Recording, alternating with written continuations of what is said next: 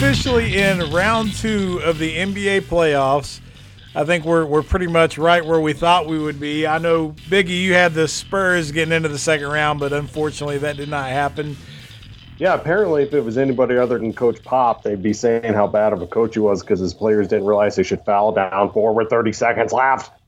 Well, he was trying to get him to foul, wasn't he? I mean, that's what I saw on the uh, sideline. He was waving his arms and trying to get him to do something.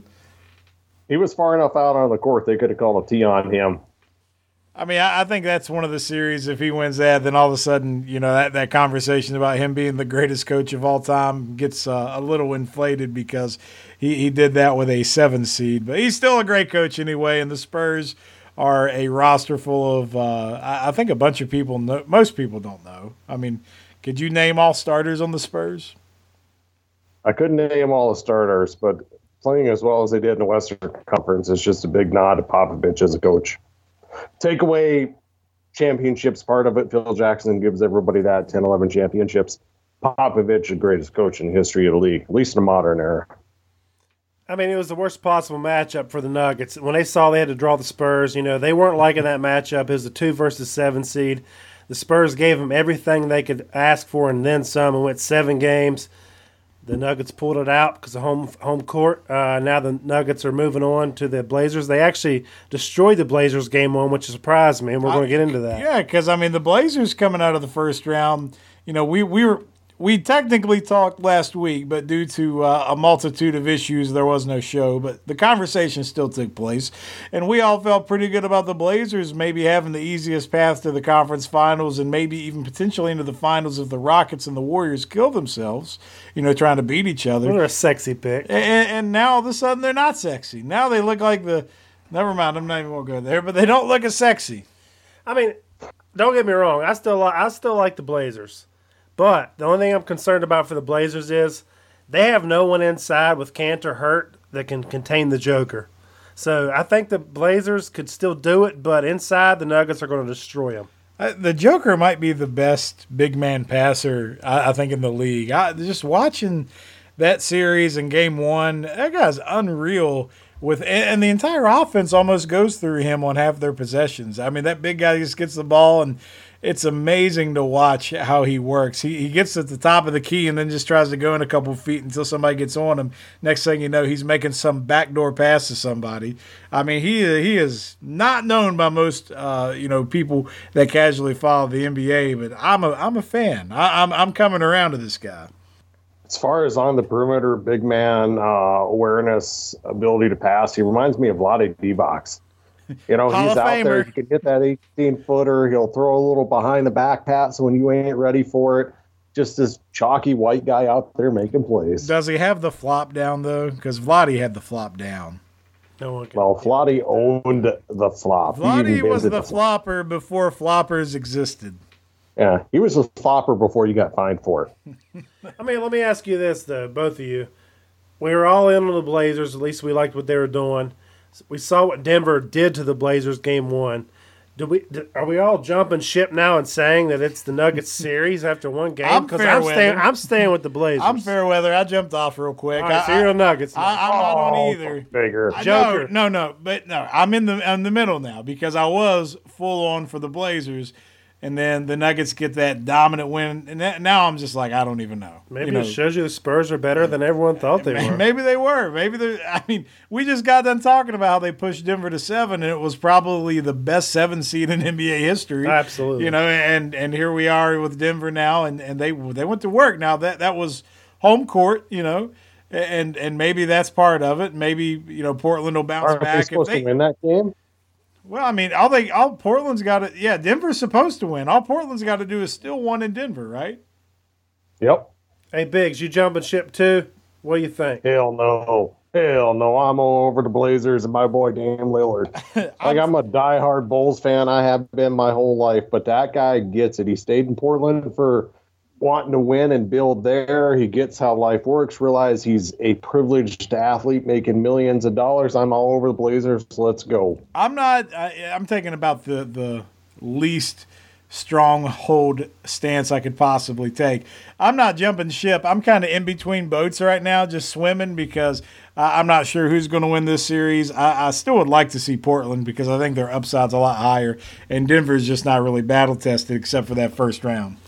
Hey, I, saw uh, what you posted there, Biggs, this week about Mr. Lillard, about the pressure situation, and he was basically like, "Pressure? What pressure? I'm an NBA player. You know, that's out to single moms, you know, single dads out there doing their thing, trying to figure out how they're going to pay the bills and that type of stuff. And he's like, I'm a basketball player. All I got to just keep doing what I'm doing. There ain't no pressure. And I like that mentality. Yeah, that one hit home with me. I'm uh, I'm rooting for the Blazers. With the Bulls not in there, in that Rockets, I want to root for the Rockets in the series. I can't because they're such crybabies. I'm rooting for the oh, Blazers in the West. Die hard, man. Well, before living we, and dying. Before we month. get to the uh, the Warriors and Rockets, uh, did you appreciate that ESPN magazine cover of the baby Bulls with Tyson Chandler and Eddie Curry on the cover I sent you earlier? No. felt like a swift kick to the nuts, to be honest. Remember all the upside there was and the optimism that Bulls fans had? I never liked Eddie Curry from the beginning. He was terrible. No, was that that was before he was four hundred pounds though? Oh god, it was terrible. Like Tyson Chandler, you could see tall, lanky guy, but yeah. then once he got good, they traded him. And Chandler played what almost twenty He's years. Still playing. He, he, played for the Lakers this year. Yeah. Like he made a career of it. Like, he looked like a, a basketball player. Eddie Curry looked like freaking. I don't know what. He's a Pillsbury Doughboy, man. He looked like the fridge, the fridge. out there playing center or uh, playing center. It's terrible. Eddie Curry was that guy who was like a lot of 18 year olds. I'll give you millions of dollars because of what you did against people a lot less talented than you, and then you got the money and you became 400, 400 pounds. Pillsbury Doughboy. I think it, it Eddie, Eddie, Eddie Curry's part of the reason why they changed the NBA rule to like say you got to stay one year in college because you're a fat slob and we don't want you yep. kids to do this anymore. Who had a better NBA career, Robert Tractor Traylor or Eddie Curry? Tractor Traylor. Tractor Traylor. Absolutely. and it's not close. Uh, speaking of old guys still playing, did you see Vince Carter decided to come back next year? Did you see the shit he caught from uh, the guy who likes to bring guns to the arena? The oh, you talking Gilbert about Gilbert Arenas? That's what I was trying to tell yeah. you earlier. No, what? Hey, uh, go ahead, so, So uh, this isn't word for word, but basically Gilbert Arenas said that they will take you because of your name next year over a guy trying to make an NBA roster. So the last two or three seasons that you've decided to continue playing into your 40s, you've cost a young guy his dream. Yeah, he's basically calling him selfish because he wants to continue doing what he loves, and he's a good player. I mean, it's not like he's a bad player. He, he still contributes. He still contributes. He, now he's developed his jump shot. He makes threes. Can Gilbert Arenas really call somebody? Who cares else about Gilbert That's Arenas? what I'm saying. Like, I mean, I, here, here's a take a step further. Did y'all realize that once Vince Carter plays next year, he's the first NBA player in history to play in four decades? 90s, 2000s, 2010s, and 2020s. First ever. So He's putting Robert Parish to shame. Yeah. Oh my god. Moses Malone even. And did you see the one highlight this year of Carter where he didn't dunk it, but he went up and it looked like he could have grabbed the top of the backboard and then came down and gave the little bunny. You know what I am talking about? That. I'll find it and show you earlier. I mean, it. If you would have just looked at it from the opposite baseline at it, you it looked like he was still throwing down the dunks where he put his arm all the way down inside the cylinder. It was unreal. I mean, my point is, screw Gilbert Arenas it's freaking Air Canada. He deserves everything he's got in life. I love Vince Carter. If he wants to keep playing until he's 50 and some team wants to sign him, the hell with Gilbert Arenas, you freaking idiot. I mean, have you heard any of his teammates coming out saying they don't want him? Hell no. No, you're you know, get out of here. You're taking somebody else's spot. No, just earn your spot then, rookie. Man, there's there's all kinds of guys that you could point the finger at and say they're taking somebody else's oh, spot. Get out of here. You know what? Crap. If you if you're good enough to be on the team, you're good enough to be on the team. and, and honestly, if if you're a, a, team that's that's full of young guys, would you not want a guy like Vince Carter on there who seems to be like this ultimate mentor now, a guy who's got this knowledge of four decades worth of basketball? That's, a, that's amazing to me. if you're a young player, you want to play along Vince Carter. I agree completely. And just for the Gilbert Arenas thing, if you're 20, 21, 22, and you can't beat out a 42 year old guy, go to the G League, you bitch. Go to China. I just know there's going to be guys that play with Vince Carter, and he's going to be talking about playing at North Carolina, and they're going to be. I wasn't born yet. I mean, seriously, that's not even that's a joke. Truth. I'll just say the funny thing about that is how long has it been since we mentioned Rasheed Wallace as an NBA player? They were at Carolina at the same time. Oh wow! Doesn't, doesn't it no, feel like was he? I know it was. Uh, it wasn't Vince Carter with Antawn Jamison and Rasheed Wallace was with. was right wasn't he with Stackhouse? he was right before Vince Carter. Either way, It's Vince Carter's 22nd season in the NBA, so late 90s. Yeah, there's like a two year difference between if they him and didn't Sheedy. if they didn't play with each other, they at least passed in the hallway. I mean, it oh, was it was close. Yeah. Well, it's Carolina. They didn't pass in any hallway other than the one to the stadium. That's all I meant. Oh, So so moving to the other other side of the Western Conference, probably the the biggest series of the playoffs until we get to the finals is happening right now with the the Warriors and the Rockets. So the first game has been overshadowed by referees. And, I know we put this out there on social media and we got a ton of comments about this. I, I, I just want to know, Biggie, what's what's your take on, on game one? You know, the Warriors won. It was a tight game you know, are these are these calls overblown? Is this legitimate? What's going on? I think they're way overblown, to be honest with you. A guy like Harden has learned how to work the system, create fouls that didn't exist before. You have a cylinder when you go up as a jump shooter. If a defender comes within that, it should be a foul. But if you'll look back, and it's been on social media, there's a lot of times where Harden goes up, he kicks his feet out forward. There's a, a two, two and a half foot difference from where he jumps to where his feet land. That shouldn't be called a foul on the defender. And on top of that, before he does that step back, he gives him the chicken wing. So I felt like the game was officiated kind of like it was like 1997 instead of 2019. I mean, I, I don't feel like they had any gripe at all whatsoever because you know, like like I had posted on social media as well. Harden shot thirty two percent from the field. I mean, if he'd have made two more shots, they'd have won the game potentially. I mean, but like you said, a jump shooter should go straight up to look for the shot. They're not doing that anymore. They're just jumping straight up and trying to go forward looking for contact. And that's what he kept doing over and over and over. And I'll take it a step further.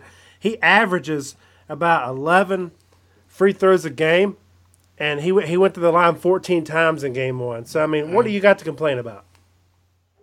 Like you said about Harden, the one thing I worry about him with the way he kicks his feet off, I'm waiting for like a blown Achilles or something like that. I mean, I was going to bring up the free throw thing that Mr. Brown just mentioned because you know when you're a what is he six three maybe he's not very tall. Maybe, yeah. Uh, you know, and, and he's getting to the free throw line that much. And it's and yeah, he can be aggressive and he does attack the basket. I'm not saying he doesn't, but it is a lot of that jump shot stuff. And you know, I, I think I, I think there were issues with the officials to a certain degree because they, they lack consistency. You know, I, I like the no call, especially the one, and I think it was the fourth quarter where Draymond Green was the one. You know, I could see at least one of the ones that Klay Thompson did earlier in the game where it probably was a foul and they don't call it. But to com- and here's the thing: like you, you got two fans. You got one fa- one side of fans that are just upset that the call's not happening, and you got the other side that's like they need to learn to play tougher. And, what what it all comes down to is Harden has modeled his game around getting to the free throw line. It's not just about shooting threes. And his field goal percentage would be better if he would just shoot the threes instead of just trying to draw the foul while he's shooting the threes. Then he gets the no call and it hits off the side of the backboard. You go back and look at some of those, they're not even close. But I think above everything else, the the officials or the or the lack of calls that they got or whatever, if you listen to them after the game and you saw Chris Paul with the technical at the end, I, I think the Rockets are in their own head now. I agree. Yeah, when I heard about the going back to Game Seven of the Western Conference Finals last year with the missed calls and it cost them a trip to the finals, and first time I heard about it is between games one and two of this series. Rockets are in their own head, man. I mean, I, I just feel like you got to own it. You know, if, if I look at the uh, stat line and I'm shooting 32%, like it was like 9 for 28 or something like that. It was terrible. So I'm like, I would feel like, man, I should have made a few more shots. Quit blaming the officials, and I need to go out and do my thing because we only lost by four points. The game was within reach, Not- and then Chris Paul gave it away at the technical. Not even that. You got to stop Kevin Durant. Yeah, absolutely. But like I'm gonna say this too. Not just we can't put it on James Harden. We everyone keeps wanting to talk about oh if Chris Paul doesn't get hurt, if Chris Paul doesn't get hurt. If you've watched the the first game and then so far the second half or the the first half of the second game, Chris Paul don't look like Chris Paul. All he's doing is dribbling around a little bit and then just kicking the ball to Harden and deferring. He's not trying to take any uh, charge of anything. He's trying to save himself for. Game I'm wondering seven. what's going on with Chris Paul. I'm telling you right now because it's right now Harden's trying to do it all because no one's helping him either. It's all those State Farm commercials, man. Something. I mean, they don't look right.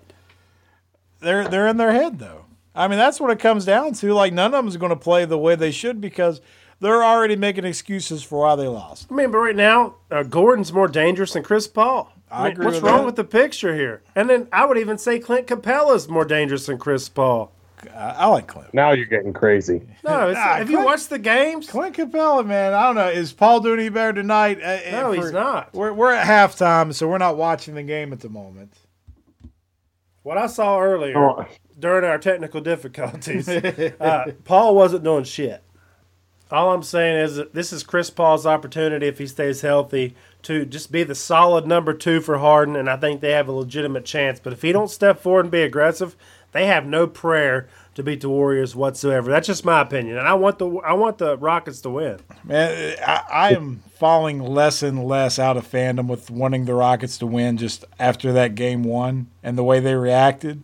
I just thought they were a bunch of punks. Like I, they were whining so much about it. Like just shut up and play. And then you're it's halftime. We don't know what the outcome is of the game by the time we get done with this podcast. We might, but they're down what ten points, Yeah, nine points. nine points. They've made 10 threes in the first half, and they're still down nine points. Like they got problems, man. Like, and the Warriors have looked as vulnerable as they ever have this year. But at the end of the day, they can still flip that switch and turn it on if they want to. And if the Rockets don't get out of their own way, this is going to be a quick series. Like they, they need to get one now in Golden State. If they go back to Houston down Just for their own confidence and mental well being. I mean something That's what I think. because if not, if they if they lose again tonight, they're gonna they're gonna travel back to Houston, and all they're gonna be thinking about is how much the refs screwed them over, and not what they need to do better to win this game. And, and I, I haven't yet to hear from their coach. I ain't heard anything from D'Antonio on any of this stuff. I've heard from Steve Kerr and all kinds of other people, but nothing from the Rockets coach. Because he stand, he sits there on the bench with his arms crossed. But go ahead, Biggs.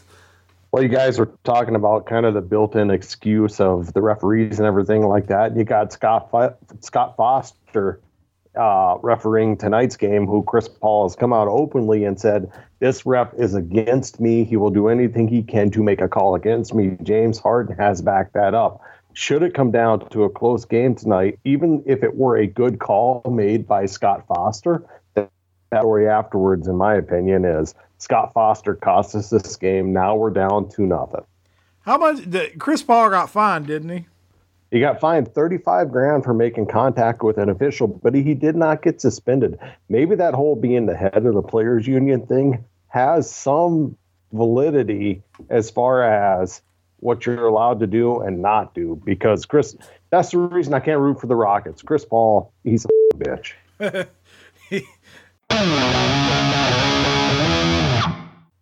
So I believe we left off with Eastern Conference. We didn't get there. The the the one thing that happened last week that didn't make the light of day on air, but we did put it on social media, has everything to do with the Milwaukee Bucks and the Boston Celtics. So, Mr. Brown, you're flying pretty high on the Bucks. You know, I admit I, I'm a fan of the Bucks. I would like to see them win the whole thing, but I told you they're going to lose to the Boston Celtics you wanted to argue me about that. My whole philosophy and theory behind this is I don't think the Bucks are battle tested. You can give me your game seven from last year when Gordon Hayward wasn't playing and Kyrie Irving was hurt and all that stuff. I'm not buying it. So I was pretty happy to see that Boston came out and pretty much slapped Milwaukee silly and walked away with a win. But I know things ultimately changed tonight. And the Bucks kind of got a measure of revenge, but our side bet is we found the world's hottest ramen noodles and basically if the bucks win the series i gotta eat it but when the celtics win it ultimately you're gonna have to eat these noodles right When they win. Yes, when they win. Slurp, slurp, right? Uh, yes, that's that's exactly what you'll be doing. I mean, I'll say this: uh, I absolutely picked the Bucks based off of pure talent, and I know I know they're not battle tested. What I'm starting to wonder, which obviously we'll talk about tonight, but the Celtics came out, they punched them in the mouth. It almost was like they were just kind of going through the motions until the playoffs started, and then Brad Stevens started doing his thing. When the Brad Stevens mode. Exactly, like but Gordon Hayward, he's coming off the bench as a six man. He's playing the best ball of the year so He far is. this year, and he's excelling in that role, which is great for you, I guess. they they destroyed the Bucks in Game One, and they stole uh, home court advantage. The Bucks came out tonight, however, and they were up like ninety eight to seventy three after the third quarter, and they end up winning by twenty three points or something like that. 21. 21. So the Bucks even a series at one to one. But I, to say I'm not nervous is an understatement because I, I'm worried to death because I feel like the Celtics are a better like battle tested team they're well oiled. The Bucks are kind of just going out there on uh, pure talent and hoping they're just destroying the Celtics. You know, based on that, I am kind of worried. And I'm wondering how my gut's going to respond at this point, but we'll see. It, it won't be good. But here's the the big takeaway for me was game one. I haven't seen anybody, at least in the playoffs and for the majority of the year, nobody defended Giannis the way Boston defended him. I mean, he was not able to just be his dominant self like he normally was. Now he had a little bit more of a return to form tonight, eh, but the the main reason why Boston struggled is Kyrie Irving forgot how to play offense. I think he had nine points tonight. So I, I think that's kind of what we're going to be watching. Is yeah, we have all these role players, and Gordon Hayward's a good story to see him bouncing back, and we know about Bledsoe and Middleton and all those guys, but. Kyrie Irving's got to play his best game, and Giannis has to play his best game. If that doesn't happen, whatever team doesn't, you know, get that is, is who's going to lose. I mean, we got to see how they feed off the crowd in Boston. Well, I mean, Boston did their job. They won one in Milwaukee, Yeah, that, that's what you're asking Yeah. for. Milwaukee came out a little flat in game one, ready to play in game two. Even Giannis said that uh, he could have played harder. And basically, what he's saying when he says, I could have played harder, is we all could have played harder. They came out, they took game two. They're looking for a split in Boston and then play a best two out of three. To me, Milwaukee is that team. I would love to see them advance here.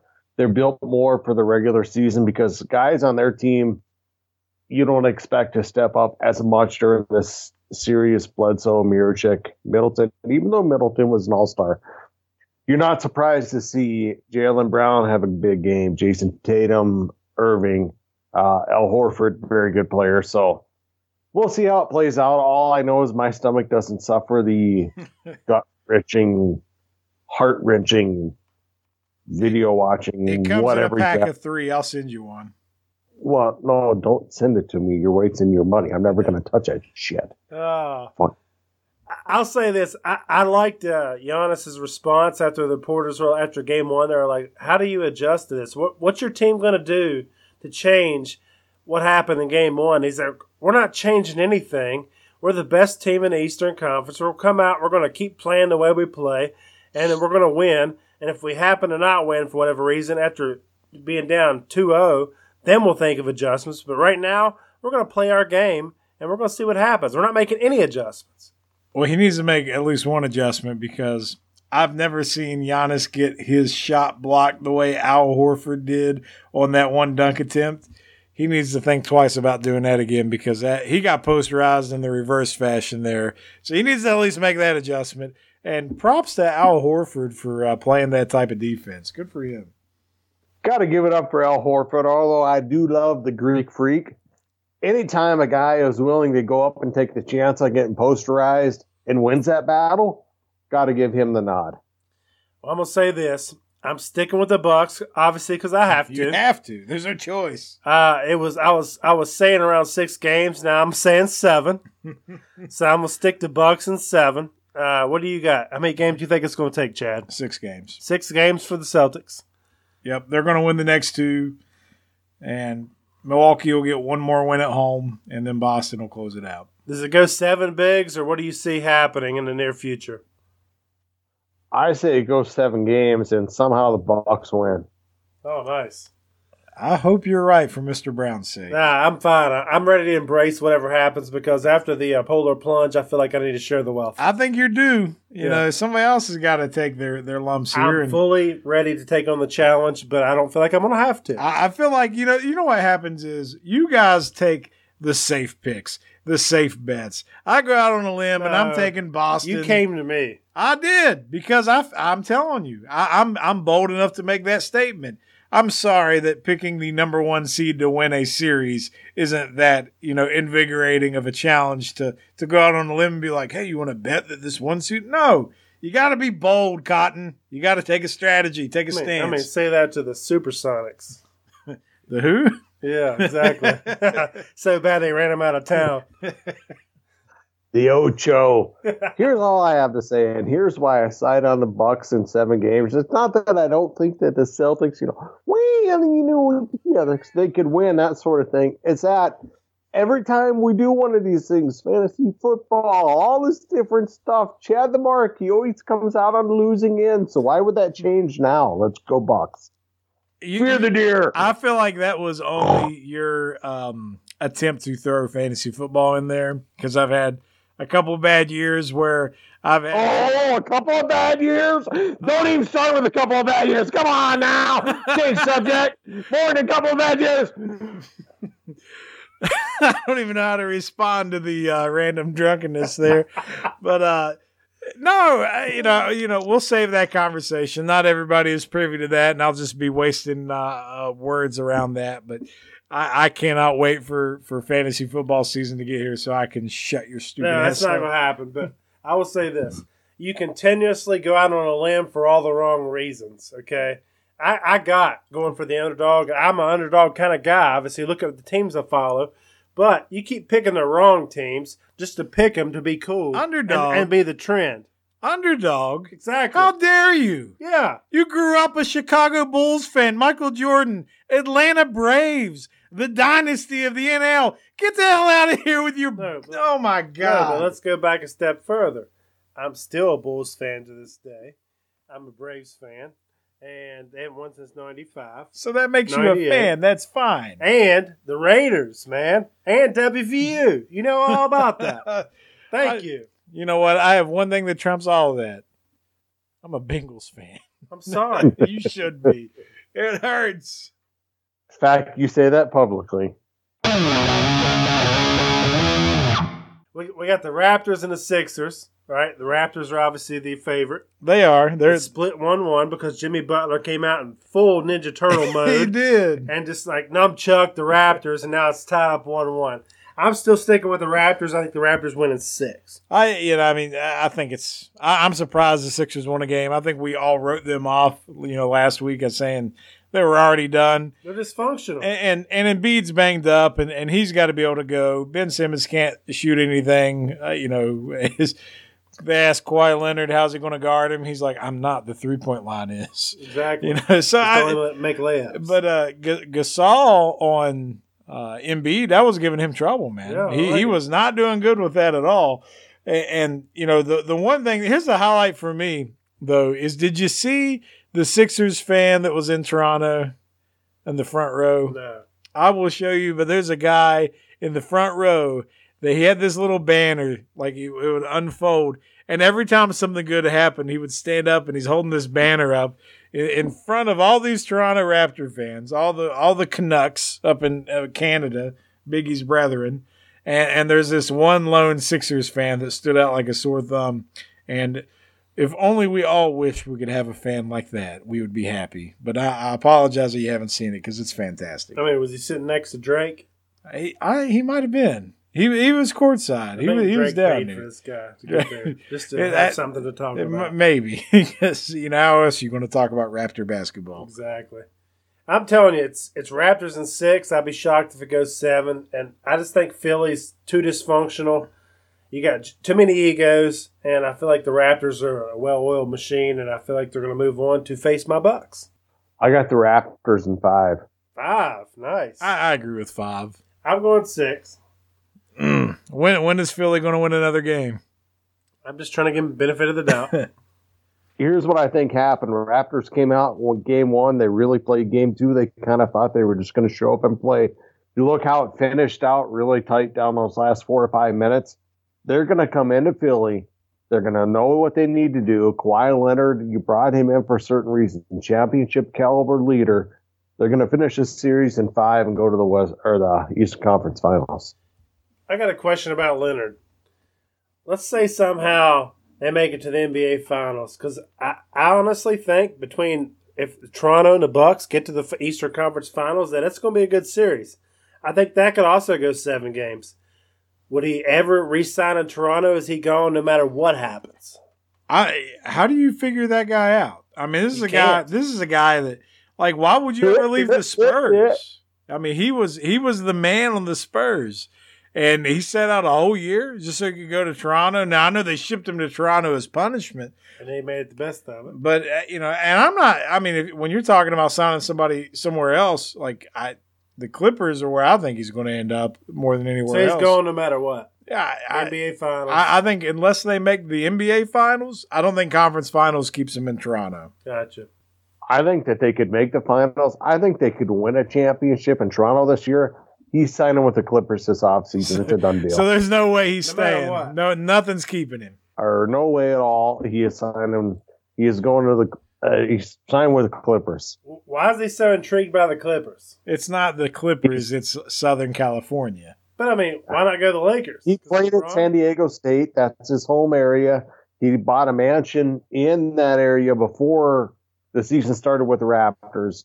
He's going to the Clippers. So he's going to take the money, go there and suck when he could potentially be a perennial Eastern Conference powerhouse for the next decade. Well, man, the Clippers were, you know, uh, Shut up. they made the playoffs. Get over it. They made the playoffs. He could be a powerhouse for the next decade. He's going to just say, "I got a mansion." Do you think Toronto is going to continue to be a powerhouse Oh, with, absolutely, with, the guy, with teams like the Bucks on the? And what happens if the Knicks sign Kevin Durant? It don't matter.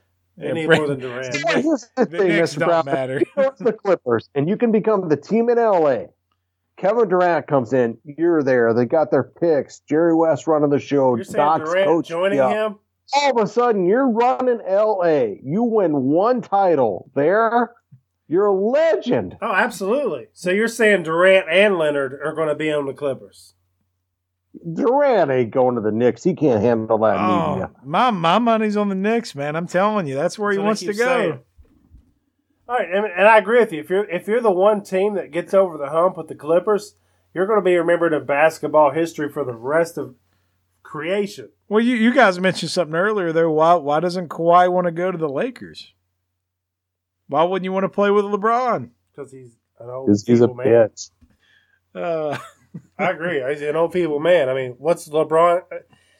No, if you if you can tell, these superstars are shying away from LeBron at this point. they are. It's it's that you're you're so far over the hill. You're on the bottom of the other side now. They're like, it's not the guy we want to pair with. We're like, we want to go to other places just to destroy you and put you out of the league. Where's Anthony Davis going to end up? That's interesting. It really is. Like, is, I think who, he- Boston. Where? Boston. But if you're Boston, like, uh, how confident are you in mortgaging your future to get him if there's no guarantee you can sign him long term? Well, you'd only bring him in if you had some type of off the books guarantee, right? Otherwise, you wouldn't touch it. But what happens if you know? And I, I said you know on our prediction show that I don't think Boston's winning the East. I thought Toronto was, you know, but if Boston finds a way to the NBA Finals, you know, maybe maybe they even get lucky enough to win it. You know, does that change that dynamic at all, or do you still go all in after AD? To me, uh, you don't go all in after AD because although he is a, you know, once in a lifetime type talent, he can't stay healthy. You can't go all in on him. If you're going all in, it has to be on a guy who never misses a game. I mean, for me, if these guys were smart, you know, if they wanted to build a new dynasty, I'd be heading down to Miami. You, you got Pat Riley running running the show. Create a new dynasty down in Miami. It's like perfect down there. So why wouldn't you just like Not one own- title, not two titles, Just do your thing. not three titles. I mean, I I would if I was a professional athlete and I had my free reigns, I'd be all about Miami. Florida don't have uh, state tax either, man. Oh gosh, even better. Why wouldn't you?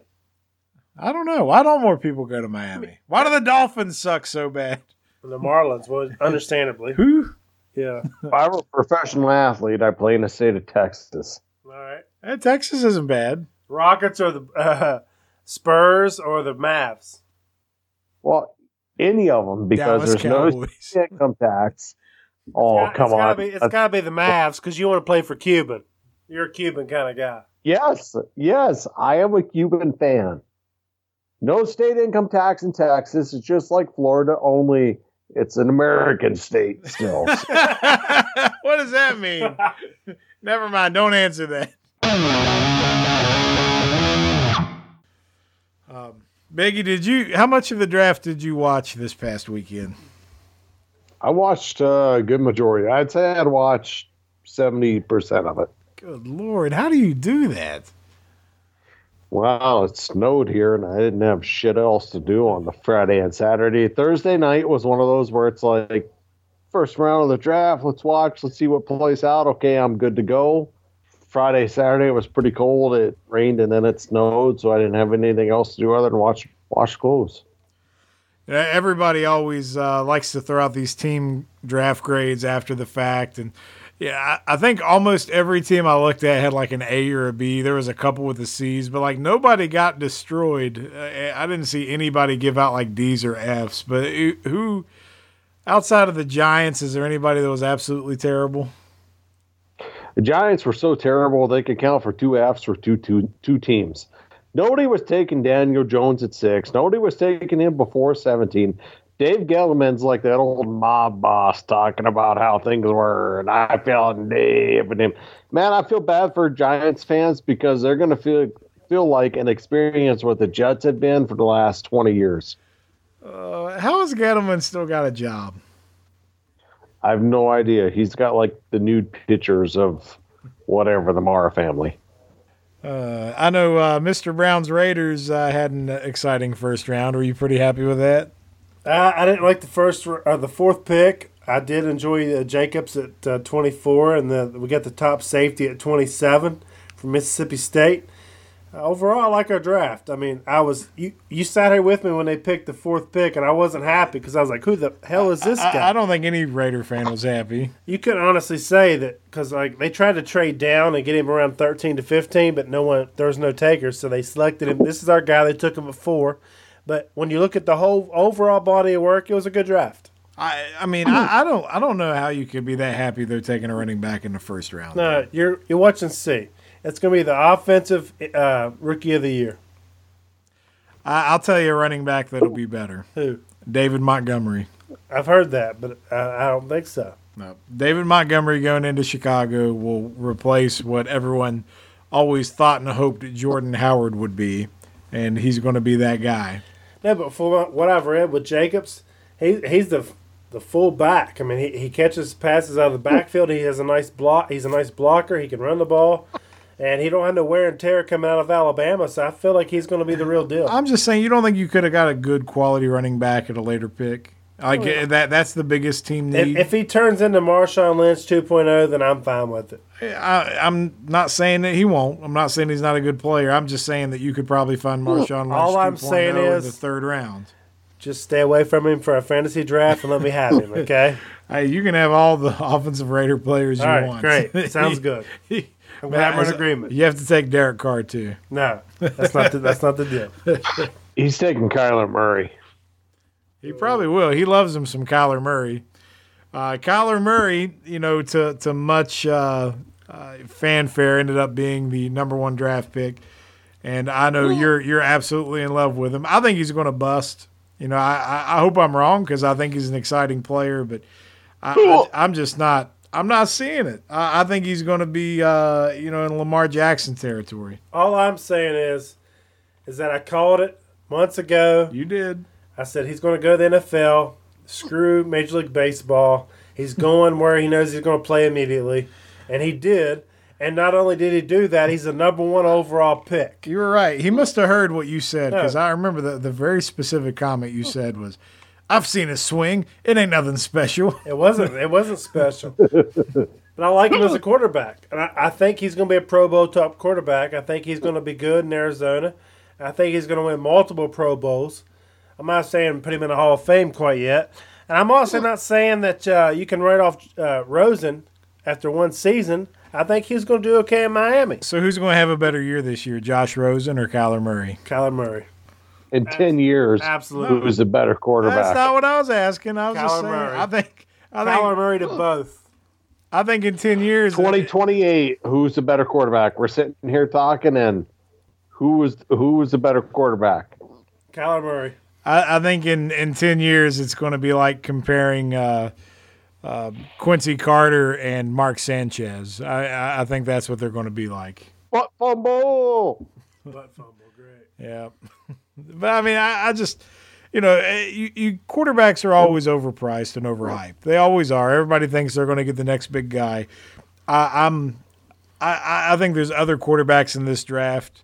That I think Daniel Jones will be better than Kyler Murray, Oh, and, and I don't really? think Daniel. Jo- Oh, man, Hey, what are you hey, smoking? hey, Let's keep I- this audio. I don't even think Daniel Jones is going to be great. Oh. let's, let's I just this said he's going to be better than Kyler Murray. You just asked why the Man, Giants what GM you? is not fired by now. Right, And because you're you, si- they you're- shouldn't have drafted him at six.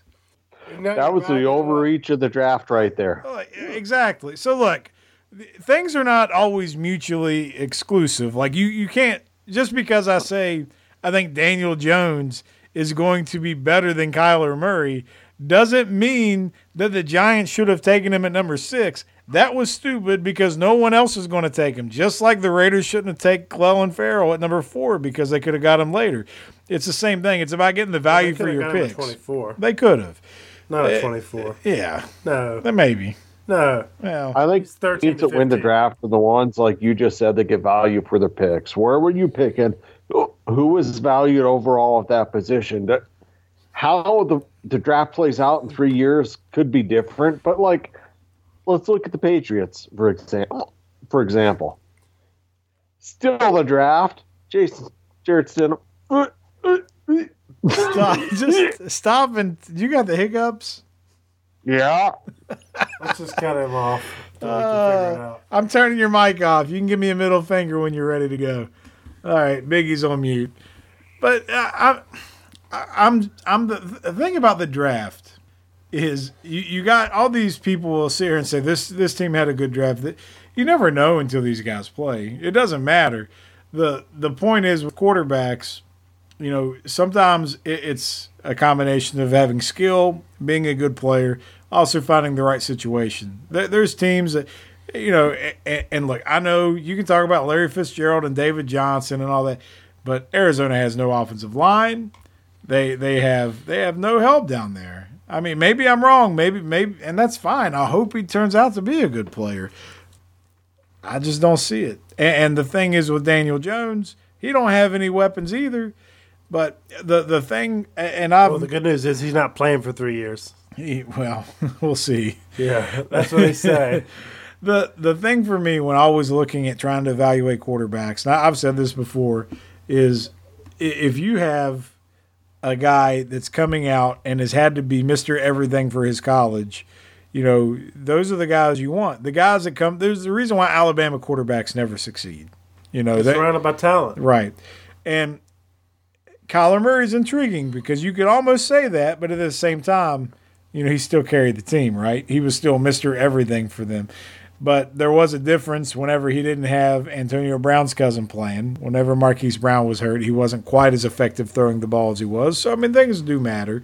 But, you know, I do look at guys like Daniel Jones and, and, and you know, I, I would even look at a guy like Ryan Finley as guys being better than maybe a guy like Will Grier who had a lot of weapons in college because you know look at the guys that had to overcome adversity to be able to put up the numbers they did.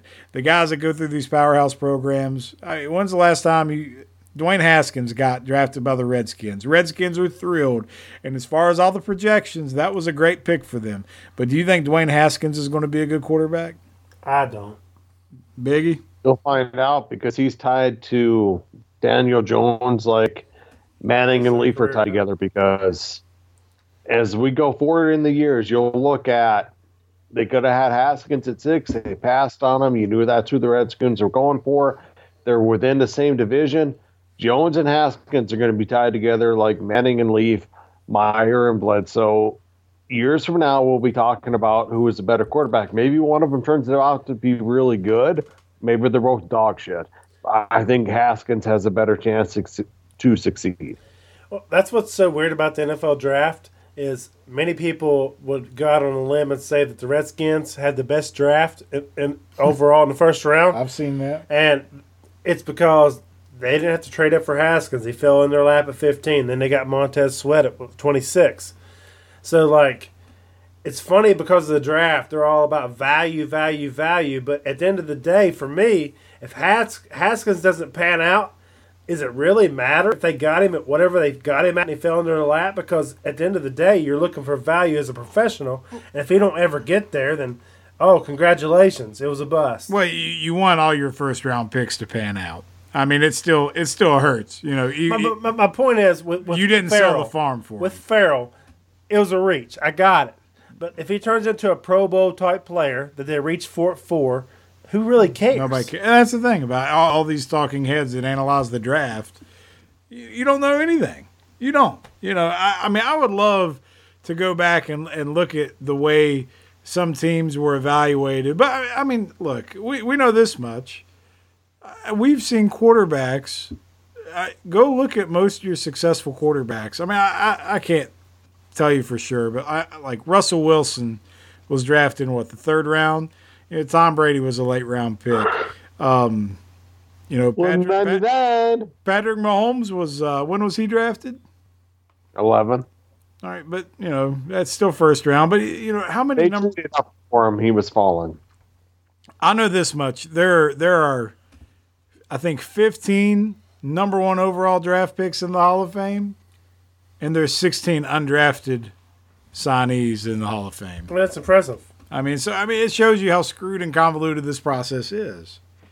And they don't even draft off of performance anymore. It's uh, you can have a guy put up great numbers in college and nobody will even look at him because he doesn't meet the eye test or he doesn't hit the numbers or the metrics at, at the combine. So I mean, you know, you, you never know what you're getting. And that's why sometimes you'll get these guys that'll come out. It's the same reason why you get guys like Antonio Gates who never played college football and turned into playing what 15 years now. Right. I mean, it's it's just a crapshoot.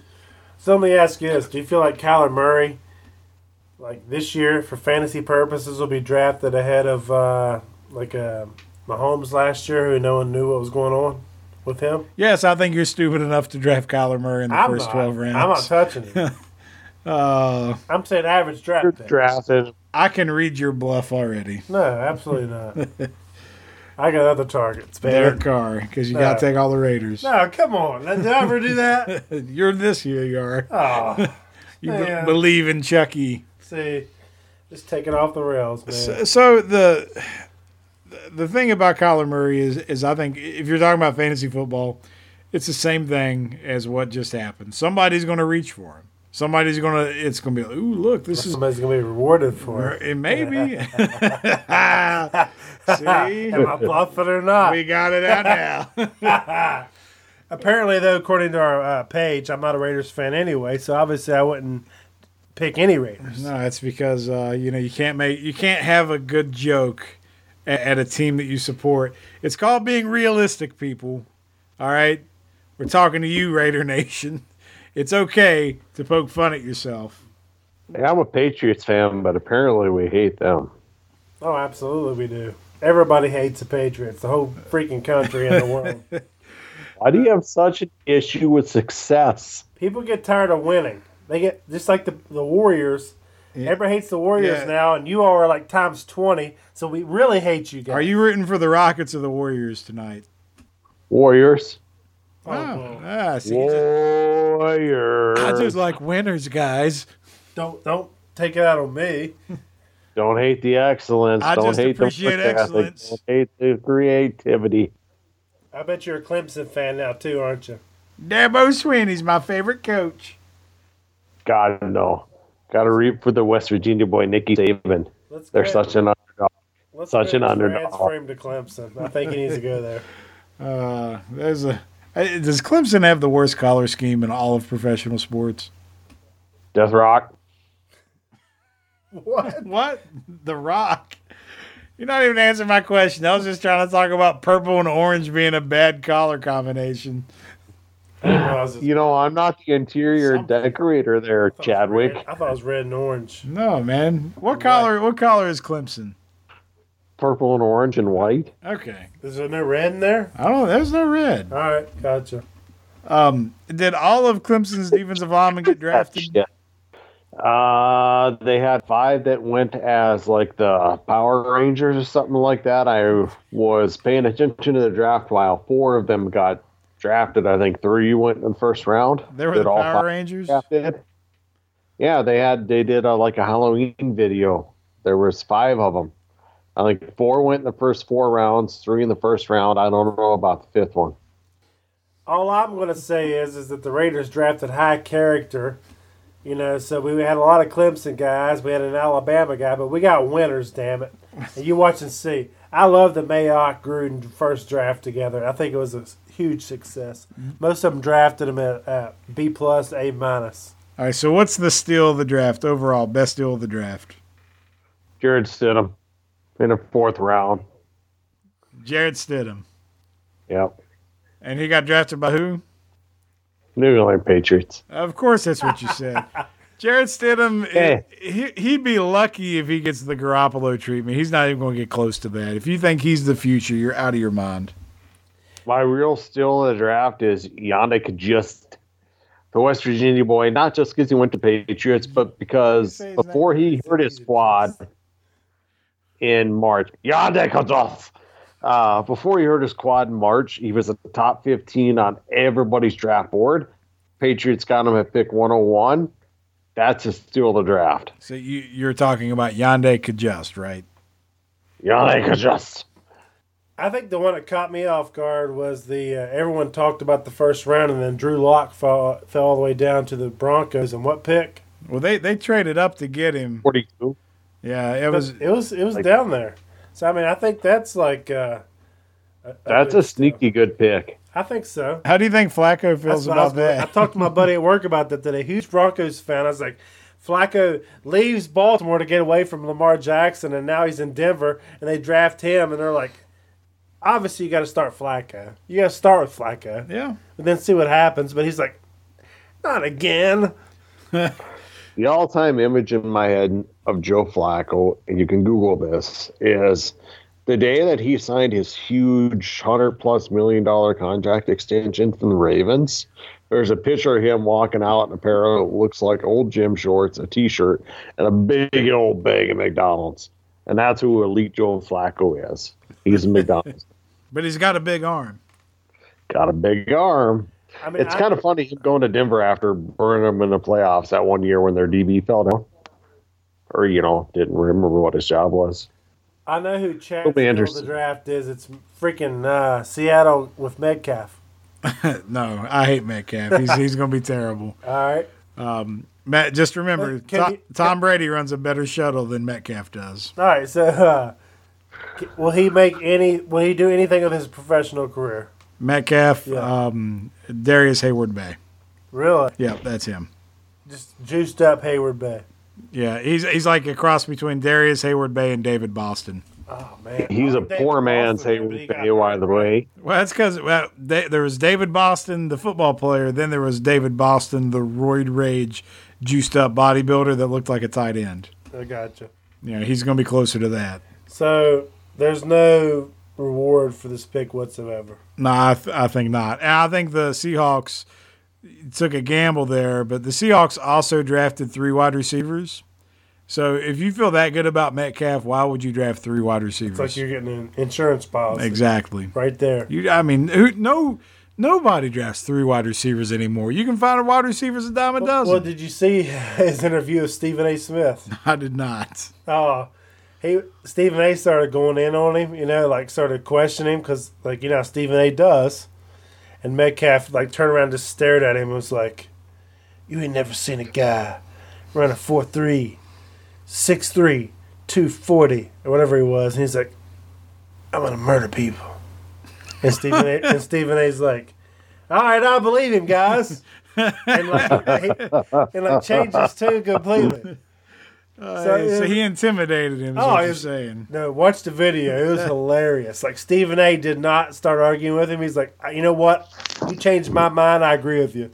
It- hey, if all That's we were funny. doing, if all we were doing was training for 40 times, hey, I'm I'm all in on Metcalf. But this is football, and we're required to run more routes than just a go route, and uh, he's just not he's not going to hold up. Hey, I want to ask you two a, a question. There were two tight ends right in the first round. Fant and who is the one with the Lions? Um, Hockenson, Yep. T.J. Hockenson. Do you think they both play the- for Iowa. Do you think either one of them will be like legitimate like Pro Bowlers? Uh, tight end's a tough one to project. I think they both have the talent and the Because they were high though picks. They have the ability to do so. Uh, but I think Haw- Hockenson's. uh, Sorry to interrupt you, but not really. Hockenson, they were advertising him as a mini Gronk. He'll be on the field three downs. It'll depend because you look at Eric Ebron, he would anything as a first round pick in Detroit. He goes to Indy and he's scoring a bunch of touchdowns. So we'll see how it works in Detroit. Noah Fant, way overrated. And Denver, Denver traded down from the tenth to the twentieth pick for that because when the Steelers draft uh, picked up the tenth. Ah, Denver, you know, for Elway having CTE, he ran a decent draft. uh, he's got to do something decent because it hasn't been going his way the past few years. You know, so they're the ones to trade with the Steelers, and the Steelers drafted a guy that came up with an outfit that had an arm sling built into it, right? That thing that looked like a sling, right? The uh, what's his I name from Michigan? Um, what's his Was it name? Rashan Gary or Devin Bush? Devin Bush. I thought he actually had like a shoulder sling on when I first looked at it. I didn't realize it was his Yeah, outfit. it looked like it, he had a, a sling and it unhooked it. Whatever, that's how the people dress them nowadays, but you know, it's a primetime event.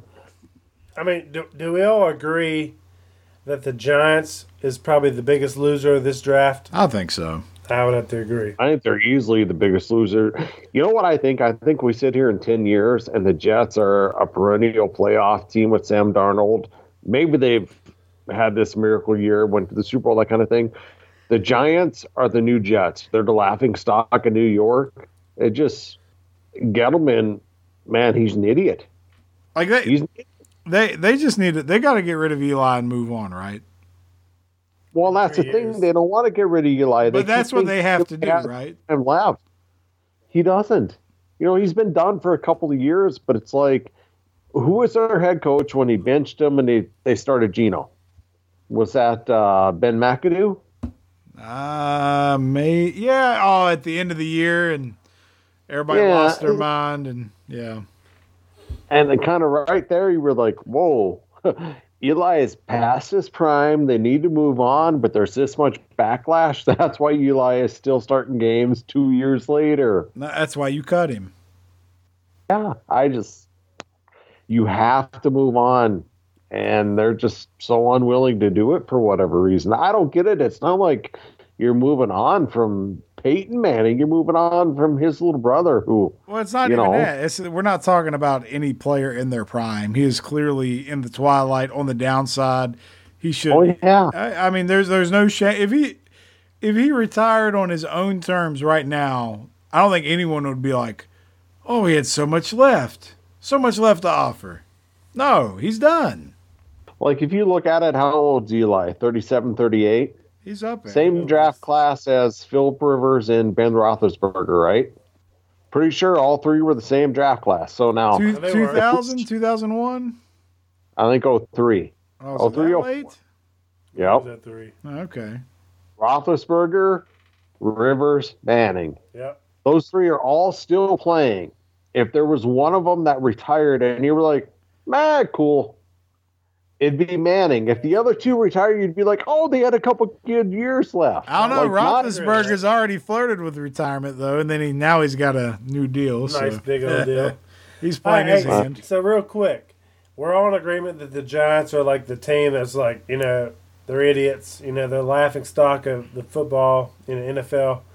Is is there an up and coming team or just somebody that caught your eye, non Homer related, that was like So a team that improved the most of the draft. That you're like, man, they have a, they have a vision on what they're kind of trying to do to improve their team, and like it, they not they might not be good now, but do you feel like there was a team that stood out to you that was like they had their stuff together this draft to go to the next step?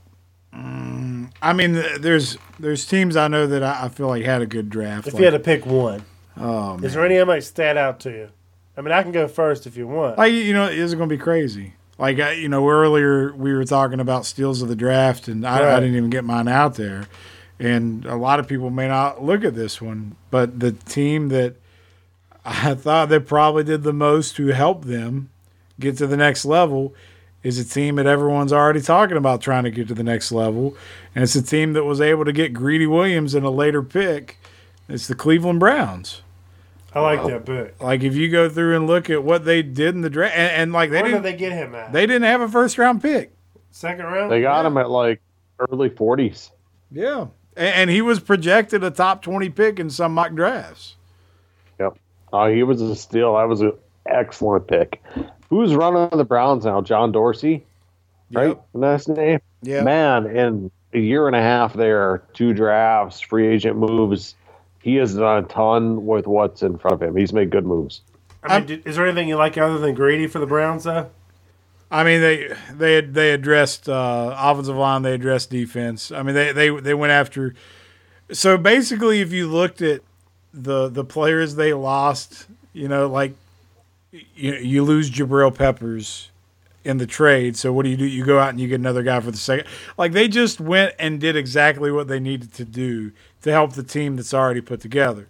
Uh, so I mean that that's that's my team right there. They, the the close second for me would be the Miami Dolphins, but they're so far away from being good, it's not going to matter. Well, as much as I hate to say this, there's a couple different directions I could go here. I'm going to give credit to the Jets when it's due you take Quinnen Williams at three, and then you pick up uh, I don't know how I say his name, the boy out of Florida. When your head coach is going to run the offense, you bring in an experienced guy like Gregg Williams on the defensive side. You give him some pieces on that side. The Jets did really well billing to what they already had in place. The Colts are the other team I would say that drafted to good fits to where they were currently at. Jets and the Colts really impressed me with uh, not making the splashy move, but picks that really fit to what they're going to be this season. I like the Colts a lot too. I'm right there with you. Can I say one thing? Pat McAfee and that that was great. That was the best part of the draft for me. A couple of minutes. I've seen that a few different times he kicked ass. Just just him saying, "I was the punter, and I know a lot of you may not recognize me because, quite frankly, we just didn't punt very often when we played the Tennessee Titans." yeah. I'm not going to talk trash because I was the punt. Yeah. ah, that was awesome. I mean, I'm a big McAfee fan, but he had a couple minutes that'll live forever. I mean, for me, if I'm going to pick a team for the first round, I already talked about it earlier. I'm talking about uh, the raid. no, I think I think the Redskins did a nice job picking Haskins and then Sweat in the first round. They did. If, if you're t- talking about overall draft, I mean, I hate to say this, but I got to go with the Patriots. They had ten draft picks, and they addressed several needs like they always do. It's kind of an un patriotic kind of draft, drafting that receiver the first round, but that's what he did, and they feel like it's going to be a nice target for Brady. They addressed the uh, defensive line and the offensive line, so I feel like the Patriots kind of retooled again. I was going to say it because you know you brought it up. Who knows what we'll say in three years? But to be honest with you, Patriots absolutely killed the draft. And, and, and they did, and the only reason why I wouldn't go with them, you know, I, when you have ten draft picks, like you, you can't screw that up. I mean, you can fill almost every need that you you, you have, and, and, that's what they do, and, and, they're they're always good at that. They produce. I mean, but how many years? I mean, Biggie, being as as clear, you know, headed as you can on this. How many years in a row have the Patriots had more than seven draft picks? Well, how many years in a row have they had that many, or how many years in a row have they made that many? Because they typically have more than that draft picks going in, but they don't always make the picks. They trade out. Right, that's what I mean. Going in, so uh, the day of the draft, this is what you got. Now, if you've traded to get up somewhere, that that doesn't count. That's that's part of what like coming had. into this year. Coming into this year's draft, they actually had twelve picks coming in into this year's draft. They flipped a couple of them to move up and down picks for next year. Um, it's one of the things Belichick does. He works the draft really well. Traded Garoppolo a couple years ago. We got killed for it.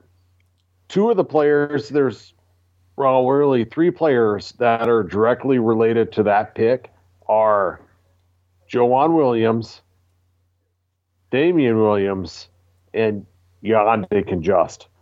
I'm just saying that's what they turned Garoppolo into when he was a guy who had not played for them. You it, you never know how anything turns out, but as far as being able to turn one pick into two or three solid picks, he's playing chess and everybody else is playing checkers, and it's been that way for a long time. That's why the Patriots are good. So you got all that for a porn star magnet. You know that porn star made him blow his knee out. He needs to move on to regular TV stars. That was in the off season. Yeah, you're right. He's in California now. He needs to find like a regular Hollywood, like go after Margaret Robbie. She seems like a crazy woman. Did you just call her Margaret? Mark, what's that, Mark? Yes, I call everyone Margaret. You've never called me Margaret. Well, I'm not to your face. Just get her a teddy bear and ask her, you know, if daddy likes that kind of thing and go on your way. That was great, by the way. Great scene. it was. Yeah, that was Mar Margot. Yeah, yeah. Margot. Oh, You know, he's actually after that uh, Scarlett Johansson, who says she's, you know, surprisingly single. Is that the one? Johansson?